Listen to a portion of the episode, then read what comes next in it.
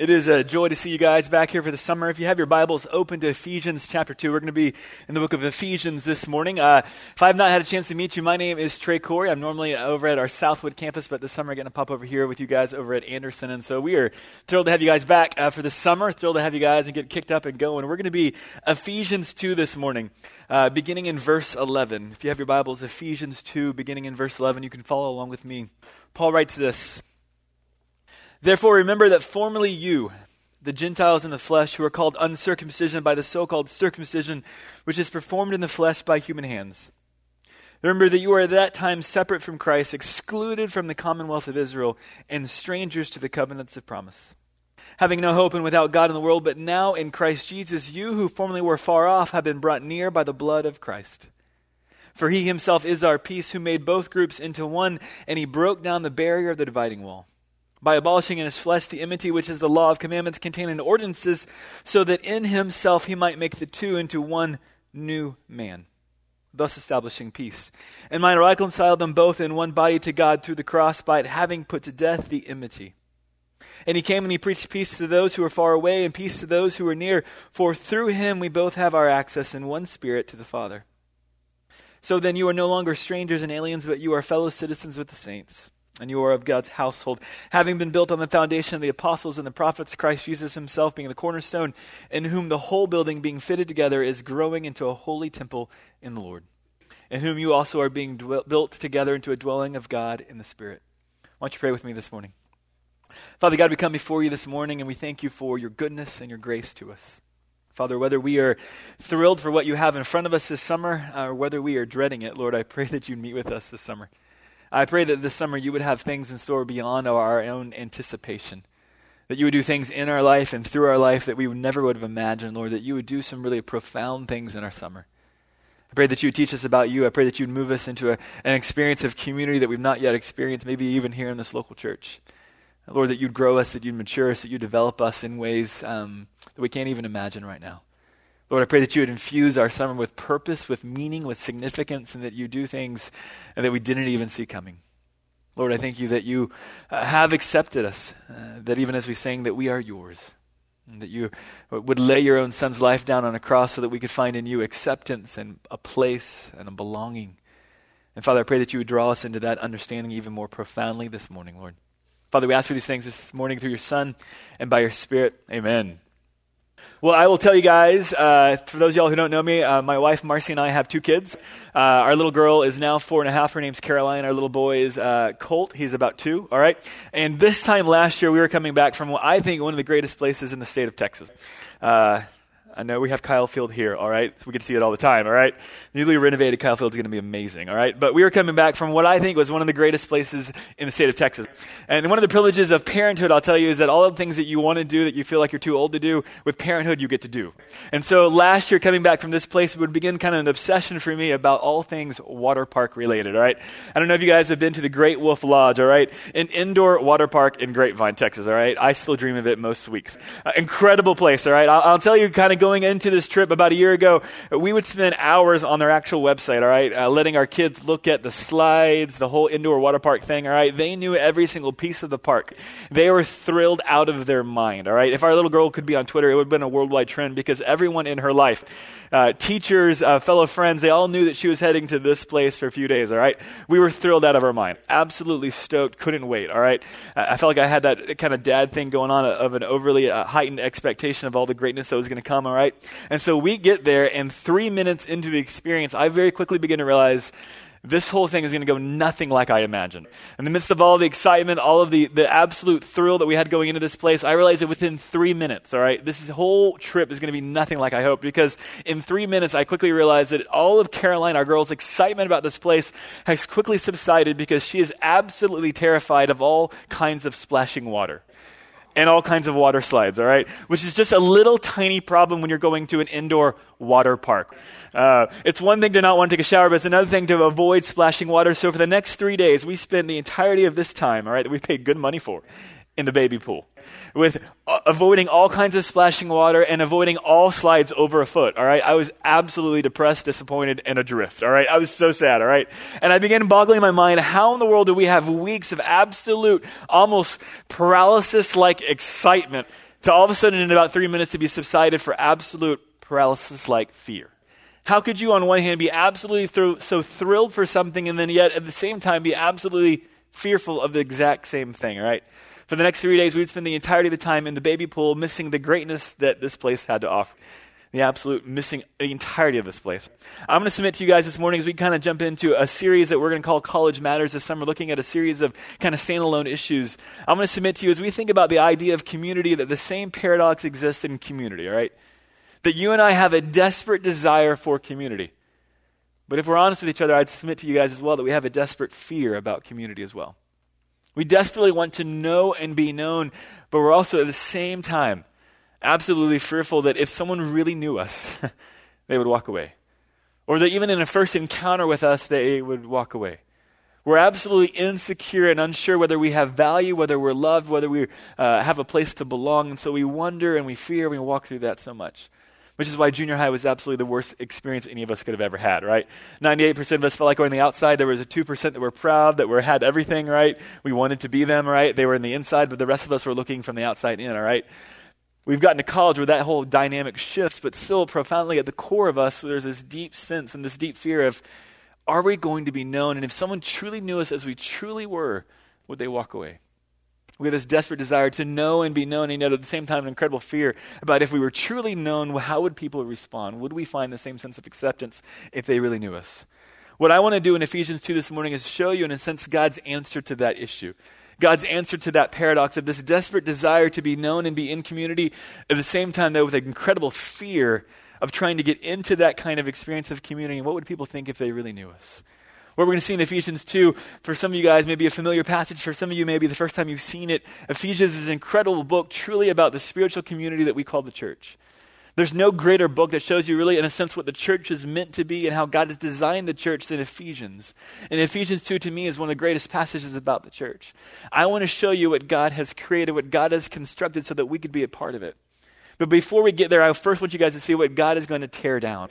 Ephesians chapter 2, verses 11 and 12 really are, in a sense, are going to be not what God has constructed, but are going to be what Jesus is going to have to tear down, in a sense. In, Genesis, or in uh, Ephesians 2 and 11, what you're going to see as we begin, in a sense, is the shame of exclusion. Look at uh, Ephesians chapter 2, verses 11 and 12. Paul writes this that remember that formerly you, the Gentiles in the flesh, who are called the uncircumcision by the circumcision. Paul is going to highlight an issue going on between two groups of people. On one hand, you have the Gentiles, and on the other hand, you have the Jews. The Jews, the chosen people of God from the Old Testament, that God had granted incredible promises and covenants to them throughout the entirety of the Old Testament.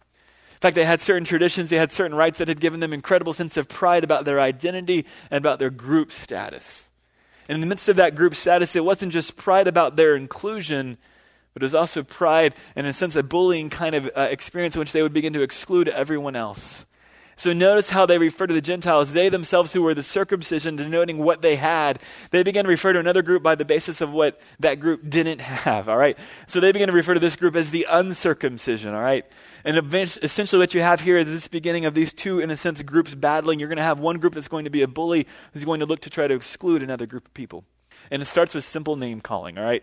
The Jews who were the circumcision calling the Gentiles the uncircumcision. And for all of us who grew up with moms who said sticks and stones can break our bones, but words can never hurt us, your mom was a bold faced liar, right? Lie directly to your face, all right? Words do hurt. And here what you have happening is that the Jews are calling the Gentiles, and they basically have some nasty name calling going on, all right? Referring to them and identifying them on the basis of what they lack. Not on the basis of who they are, not on the basis of their identity or their cultural status, but on the basis of simply what they don't have, all right? And then he moves from there. You're going to see that the Jews are going to not just name call, but they're going to actually try to exclude the Gentiles. Notice verse 12.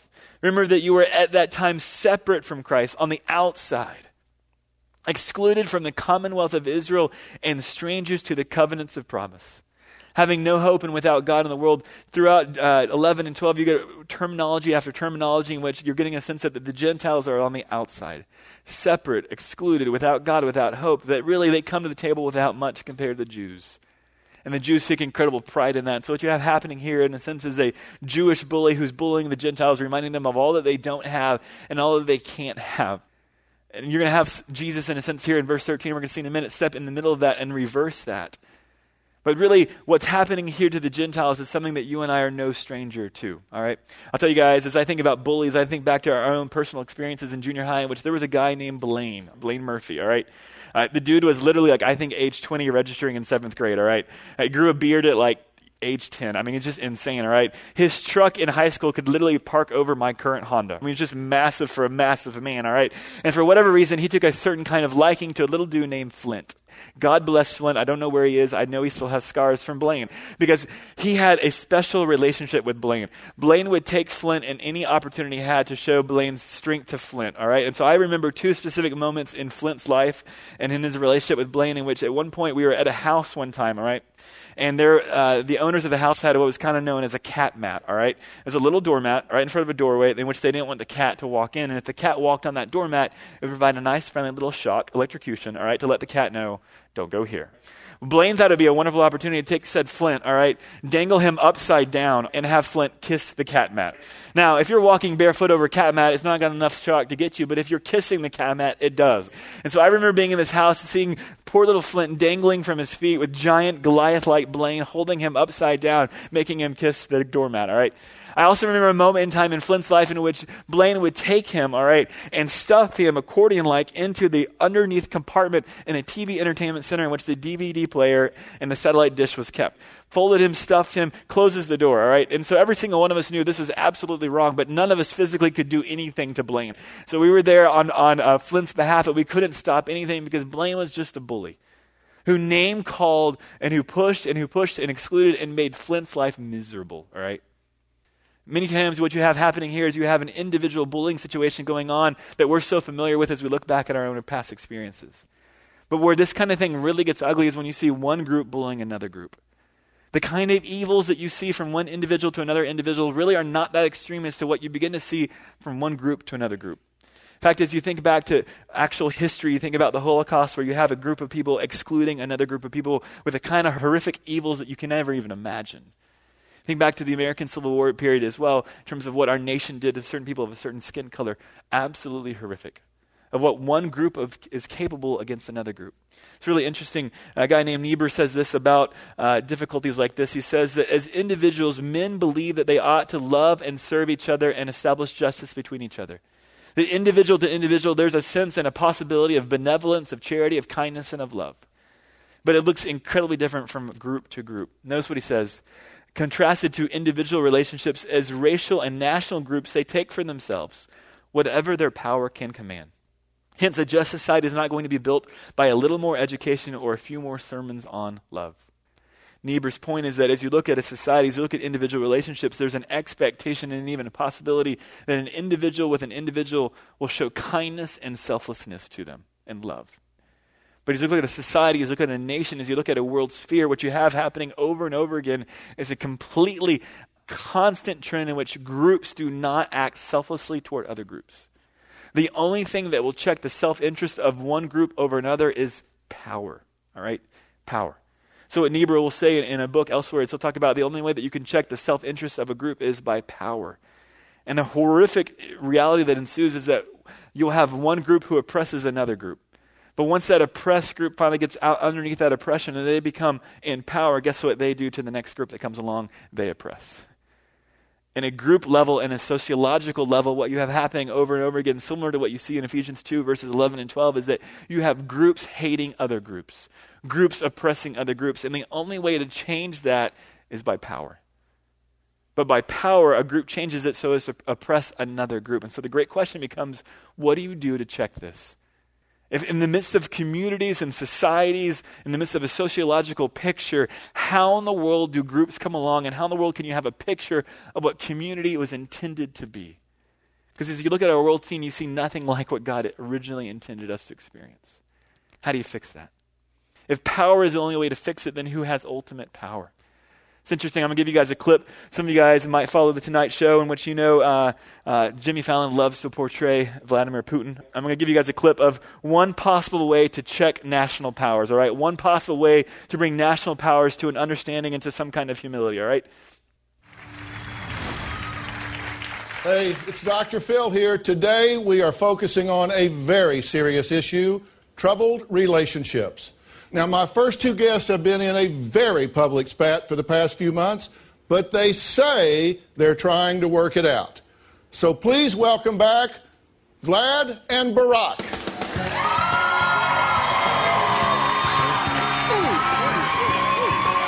Mr. President. Um, all right, different. I, I don't want to talk to just Barack and Vladimir, the world leaders. I want to talk to the little boys inside of you. Little, little Barry and little Vladdy. Little Vladdy Poot Poot. Okay? Two boys just playing together in the sandbox, happy, carefree, just two bouncing bundles of joy. You with me, Vlad? I, I'm with you. How about you, Mr. President? Oh, so so young, so so so so innocent. I, I, I don't want to grow up. I'm, I'm a Toys R Us kid. All right. Just go with it. Let it out. Let the feelings flow. From bikes to trains to video games, it's the biggest toy store there is. Gee whiz. I don't want to grow up, because, Vladdy, if I did, I wouldn't be Toys R Us kid. It ain't much, but it is some common ground. All right. I know you're thinking, what in the Sam world is happening? All right, that just happened. So, national powers, Barack and Vladimir Putin, how do you get them on the same page? The only way that in our honest world that you get them to get on the same page is by power. Not by Dr. Phil, not by some kind of weird counseling situation speaking to their inner boys inside, all right? I love little Vladdy Vladdy poop poop. All right, so, um, but how do you, in a sense, bring world harmony? How do you bring peace? How do you establish peace? Who has the power to do it? Ultimately, what you can get into verse 3 is an incredible, verse 13 is an incredible reversal here. Verses 11 and 12 really are all about the shame of exclusion. Verse 13 and on is going to be about the honor of inclusion. And notice who Paul puts forward as center stage is the who to the answer to that question. Verse 13, notice what Paul will say. But now in Christ Jesus, you who formerly were far off have been brought near by the blood of Christ. Verse 13 is an incredible contrast, an incredible move in the passage. Verses 11 and 12, you have two groups who are warring with one another. One is, in a sense, in a uh, superior position, who's acting, in a sense, as a bully over the Gentiles, all right? Reminding them over and over again of what they don't have. Reminding them over and over again that they stand on the outside looking in on something they cannot be a part of. How in the world are you going to check that false motive? How in the world are you going to bring those two groups to not just kind of an equality, but to an understanding and a respect and even a unity? How in the world does that happen? We're going to see in verse 13 is that Jesus Christ is going to be the answer to that because that's where Paul is going to begin. He's going to begin in a sense with a who. It's Jesus. Verse 13, he's going to be the solution to the problem. But I want you guys to notice exactly what he does. Kind of get, you get it in a series of ways throughout this section, but I want you guys to kind of, I'm going to walk back with you guys through this section and show you exactly what Jesus does for these two groups of people, all right? Again, uh, trying to come to an understanding of exactly what is the community that Jesus has established and that he's built. Verse 13, but now in Christ Jesus, you who formerly were far off, have been brought near. Incredible reversal from exclusion to inclusion, from distance to proximity. That those who were, in a sense, on the outside, distantly looking in, have been brought near on the inside, looking from the outside now. Verse 14 For he himself is our peace, who made both groups into one and broke down the barrier of the dividing wall. That he's taken these two groups who had hostility with one another, who are, in a sense, butting heads with one another, and he's established peace between them. How in the world does he do that? How does he take a group that is from the outside looking in and brings them inside? And how does he take a group of people who are, two groups of people who are warring with one another, and how does he establish peace? Notice how the text continues on, verse 15 by abolishing in his flesh the enmity, which is the law of commandments contained in ordinances, so that in himself he might make the two into one new man, thus establishing peace. There's peace again. Verse 16, and he might reconcile them both in one body to God through the cross by having put to death the enmity. Verse 17, and he came and he preached peace to you who were far away and peace to those who were near. For through him we both have our access in one spirit to the Father. The section in here, there's some incredible interpretive complexity going on, but I want to highlight just a few themes for you real quick. First is this I think you have going on a, a theme in which you have external privileges being righted. You had two groups of people who, on the outside, externally speaking, had an incredibly different list of privileges, all right? And what you have happening here is that Jesus is going to bring the group who is far away and is going to bring them near so that there is an equalizing of the field, so to speak. That what Jews had, now Gentiles have. That moving forward after what Jesus Christ will do here, that Jews and Gentiles will be on the same playing field, having the same external privileges. And he doesn't just right the field externally speaking, but he's going to bring about an internal reconciliation as well. The theme that's used over and over again is that of peace, that Jesus Christ will establish peace. We're going to see this in a minute. It's not just a peace between individuals to God, it's going to be a peace as well from one man to another. The enemies look back to Genesis 3 when hu- human sin enters the picture. It doesn't just lead to an alienation between man and God, vertically speaking, but it leads to an alienation between man and man as well. And that what Jesus Christ on the cross will do is that he will bring about a reconciliation not just of the horizontal, but even of the vertical. That he's going to establish a righting of both of those things.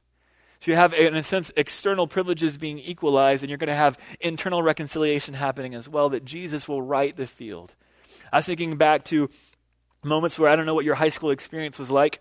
For some of us, we were not, again, as I said, uh, on the inside, uh, looking at all the losers. From some of us were more on the outside, looking in at all the winners. All right, and so for some of us, as you look at TV shows, you look at different pictures. Uh, I love how movies or different TV shows will capture this timeless thought that some of us have had, which is this: that in high school I didn't have much, right, but now I do. And those that had a lot in high school, I'm hoping they're working at McDonald's. And when you come back to a high school reunion, the great, the great dream, and the great vision is now that there's been an, an equalizing of external privileges, there's not yet a righting of the internal need for reconciliation. So you have these incredible stories of revenge at high school reunions, all right? I love those stories. Where you have now a story of someone coming in who wants to just lay waste to all the popular people back in the day, all right? I know I still have some baggage and I'm working through it, all right? But what Jesus is going to do is he's going to right the field not just in terms of external privileges, but he's going to right the field in terms of internal reconciliation. He's going to give to the Jews and the Gentiles both the same thing. They're both going to have access to him, but he's also going to fix the internal issue that they had with one another.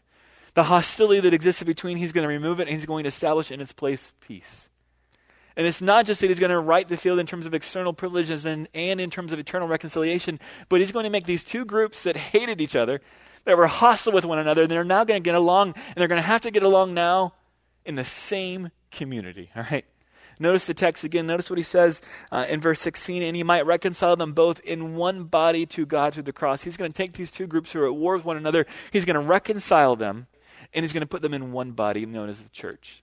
That what the church is is a, is a combination, it is a collecting in of men and women from every tribe, tongue, people, and nation that it is a body that has a unity of purpose and of headship of Jesus Christ, but it is a body that has incredible diversity of who it is made up of. That all are welcome into the church. That you're going to have men and women, you're going to have Jews and Gentiles, you're going to have people of all kinds of ethnicity, all kinds of cultural backdrops. You're going to have incredible diversity in this one body. In fact, in verse 15, you get it said most powerfully at the very end of it. He says that so that in himself he might make the two groups into one new man. That what he does is he takes these two groups of people and he makes them one community. Really, even as we speak of the church, what we're speaking of is a community. And really, I, I think for many of us, we don't capture that to its full extent. For those of us who have been born and raised here in an American culture in which we're very individualistic, where we're very much all about individual rights, we get the individual idea very, very well. And so we come into the spiritual arena and we think only individually, and we miss the fact that all of the spiritual arena is all about a communal experience.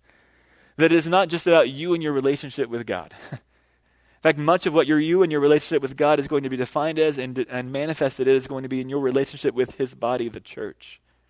And so you and you, as you walk into a relationship with Jesus Christ, what you're walking into is a family. In fact, one of my favorite pictures is you think about the methods here about what Jesus has done. You're going to see this over and over again through the cross, through the blood of Christ. What you're getting a picture again over and over again is the price that Jesus Christ paid. That as Jesus put his body on a cross and as he suffered a death that should have been ours, what he does is he doesn't just fix the guilt that exists for you and I because we've all fallen short. We've all sinned. We've all incurred a guilt and a debt. And what the gospel is and what the cross is, is not just a picture of the wiping away of guilt and the wiping away of debt. Well, the cross is a wonderful picture, and this is really the emphasis of Ephesians 2. What the cross is a wonderful picture of is a group of people who were excluded that have now been invited in. The incredible picture that we get over and over again of the good news of the gospel of Jesus Christ is not just justification, which we speak of over and over again as the removal of debt or guilt so that we can have forgiveness. But the picture of the gospel is also one in which we get a picture of, we also speak of in terms of reconciliation that there was hostility, there was separation, relationally speaking. And what the cross does is it brings about a peace that's established. And then not just a peace that's established, but specifically speaking, a peace that's established that welcomes someone into a family. For every single one of us, I think we have a fear of whether we belong or not. I think for every single one of us, we have a fear as to whether someone will accept us if they really knew us. We're constantly looking for acceptance. We're constantly looking for belonging. And what the cross does for you and I is it answers that in a way that nothing else and no one else can. The cross says you belong. The cross says you are accepted. The cross says you are lovable. And the cross answers that in a way that nothing else can, which is why the good news of the gospel is a wonderful invitation to a family. A family that is going to have a unity underneath a person known as Jesus Christ, but a family that is still jacked up, all right? still imperfect, still struggling, but a, a family that is frankly incredibly diverse as well. In the midst of our diversity, what Jesus Christ is trying to do is bring about a unity that shows to the world something that the world is desperately looking for but cannot find. That the church is meant to be a picture ultimately of what Jesus Christ is doing in the world scene. Bringing about a unity and a peace that's established between people of very different backgrounds, very different values accomplishing something that only Jesus Christ can. No kind of counselor, no Dr. Phil, no world treaty. All right, only what Jesus Christ can accomplish. So, what does it mean for you and I? What do we do with this? Let me give you guys a couple takeaways, practically speaking. For some of us, I'll, I'll say, I think, as we look at summer school and we look at summer here in town, uh, frankly, things are a lot smaller, which frankly is kind of nice. It's kind of nice to be more intimate. It's kind of nice to have an opportunity to really get to know each other. And one of the things I want to say to you guys, for many of us, because our friends are scattered to the four corners of the earth, some of them are at camps that we really wish we could have been at. Some of your friends are uh, traveling Europe, which, again, you also wish you could have been at, but you're here. Is God still good? I hope so, right? But you're here, all right? Uh, and so for many of you, your friends are scattered across the world. And so uh, I think every single one of us, I think especially in the summer, is looking for community, is looking for some friendships, is looking for some people to find that we feel a belonging and a sense of acceptance. And so let me give you guys a couple takeaways in light of that. First is this the finding community always starts with Jesus Christ. That when we're looking for community, when we're looking for relationships, what we are ultimately looking for is a place to belong a place of acceptance and a place that says to us, or people that say to us, you're lovable. And the reality and the challenge is for many of us, we are trying to answer that through community when the answer for that actually is the cross. And when we miss the cross and we sidestepped it and we run to community for that answer, we end up using community to answer that question in a way that we become a consumer of community and not a contributor to community. If the cross has an answer for you that you're valuable, that you're loved, then you will pursue relationships for all the wrong reasons. Facebook friend counts become a way for you to assume and to show to the world, here's how many people love me and know me, right? Uh, I want to display and I want to say to everyone, I'm valuable, right? We step into dating relationships so that we're constantly insecure, so that someone can tell us and we can show to, to ourselves that we're valuable. And again, then we step into dating for all the wrong reasons. Unless you've realized that the cross has answered that question for you, you cannot step into community for all the right reasons. So, what I want to say to you guys is no matter the kind of community that you may experience, no matter the perfect kind of community that you might experience, it's not going to answer the question. It's not going to fix that fear that's in you. That if you were truly known, would people run away? That fear of rejection, that fear of that desire, that anxiety about finding a place to belong, that the cross answers that in a way that no one else and nothing else can. And if you keep sidestepping the cross, if you keep sidestepping the person of Jesus Christ who answers that in a way that no one else can, then you'll continue to pursue community for all the wrong reasons, and it will not answer and it will not fix that crying hole and that crying need that's in you. Dating, marriage does not fix it. Jesus Christ is the only one that can fix it, which is why this whole passage takes a turn at verse 13 when Jesus Christ enters the scene. He is the one that starts your whole experience of community. When you realize that you're accepted, when you realize that you're loved, when you realize that you have a place to belong, then you can step into community with a whole new perspective and a whole new motive. Second thing I'll tell you guys really is you think about community uh, is growing spiritually always involves community. It's been said before that it takes a whole village to raise a child, all right? Uh, the same is true for a believer in Jesus Christ. It takes a whole church to raise a believer in Jesus Christ. Uh, I'll tell you guys, I, I, am an only child, all right? And so much of my whole spiritual life and walk through high school was a very individualistic thing. I actually thought I was incredibly mature and incredibly uh, spiritual. Until I got to college, I had a roommate for the first time in my life, and I realized my community now is no longer built around my needs, right? There's someone here to check it. And I began to realize very quickly I had a lot of growing to do. I'll tell you guys, for me, college was one of the most transformative periods in my life because it was one of periods that I experienced the most powerful kind of community that I ever experienced in my life. that it is in the context of community that you guys are going to grow. Which is why I think that the description here at the end of chapter 2 is incredibly powerful. Notice what Paul will speak of in terms of this community, in terms of this church. Notice what he says in verse 19. So then you are no longer strangers and aliens, but you are fellow citizens with the saints, and you are of God's household, God's family. Having been built on the foundation of the apostles and the prophets, Christ Jesus himself being the cornerstone, in whom the whole building, being fitted together, is growing into a whole holy temple in the Lord, in whom you also are being built together into a dwelling of God in the Spirit. The church is built and established and formed on the basis of each individual person. The church needs you, and you need the church. Every single part and person in the church is unique and specifically designed and gifted for the purpose of the church body. You cannot walk, spiritually speaking, on your own. You need the church, and the church needs you. Every single part and every single person is unique, and every single part and person is absolutely necessary. We need you, and you need us. One of my favorite stories comes from uh, one of my seminary professors in school who, as an 11 year old, was uh, his family took off for Madagascar as a missionary. All right, so he's on the island of Madagascar on the coast of South Africa, and his whole desire growing up at that point in time was to be part of the uh, Boy Scout program. All right, slight little problem uh, on the island of Madagascar. There's no scout program, right? And so his dad, wanting to be a good dad, wanting to be supportive to his son and the different skills that he wanted to learn, the way that he wanted to grow, looked into it and found that there was actually a lone scout program that you could do if you were in a distant spot where you had no other troops that could come around you, all right? And so he went through the entire scouting experience, all right? So he'd be tying knots there by himself.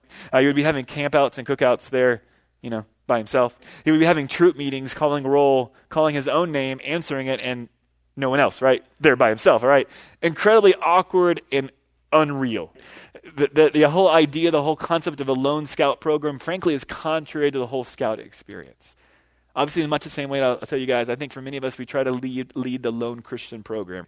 Let me just walk with God, all right? I'll consume what I need to. I'll walk with God, and I'll kind of do my God thing, all right? And we miss that really the whole context in which we grow is not just individually in a quiet time or in a, an individual relationship with God but it's in the context of community. That just as ridiculous as it is to have a lone scout program, so it is as ridiculous to have a lone believer program within the church. No such thing exists. All right. I want to challenge you, as even you step in the summer, as you're thinking about your summer and what God has for you, I want to challenge you to consider really small groups. That you need the church and the church needs you. So, where is it you're going to step in into a place that you can be known and that you can know others? Small groups is a wonderful place for that. Where is it you can step into a place where you can serve because your gifts and your skill sets are needed? The church is a wonderful place for that. And hopefully, the kind of community that you experience in the church, I'll promise you, is not perfect. The church can still be hurtful, right?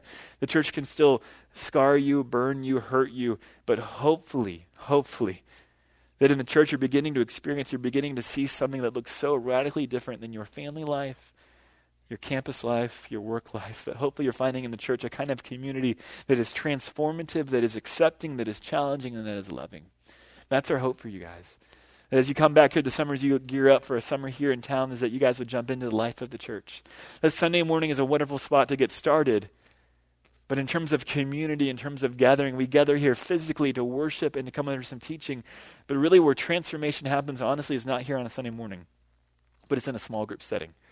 That as you get into the life of other men and women, as you get into and getting to know one another, encouraging one another, challenging one another, serving one another, that's where life change really begins to happen. And really, what we want for you guys is that you begin to step into that arena this summer. Jumping into one of our small groups. We'll kick those up next Thursday, all right? And I'll give you guys some more details about that. But really, as the worship guys come back up, we're going to give you guys a little bit of chance here as we wrap up this morning. And I really want you guys to think through and, and really wrestle and come before the Lord and go, hey, why is it I have such a fear of being known? Why is it walking across the room to someone who may not know me and trying to start a conversation seems at times so terrifying? Why am I so blasted insecure? Constantly worrying about whether I'm dating someone, constantly worrying about whether I have value or not. And then I'd love for you guys to spend time reflecting on what has Jesus Christ said and what does the cross communicate to you? That if the Father would send his only Son to live perfectly, righteously in human flesh so that he could die on a cross on your behalf, what does that say about your value? What does that say about the extent that God loves you? And if that's true, then how does it change your perspective? How does it change your experience and your pursuit of community and the people of God? How can you step into those relationships with a whole different perspective, a whole different motive, and a whole different purpose.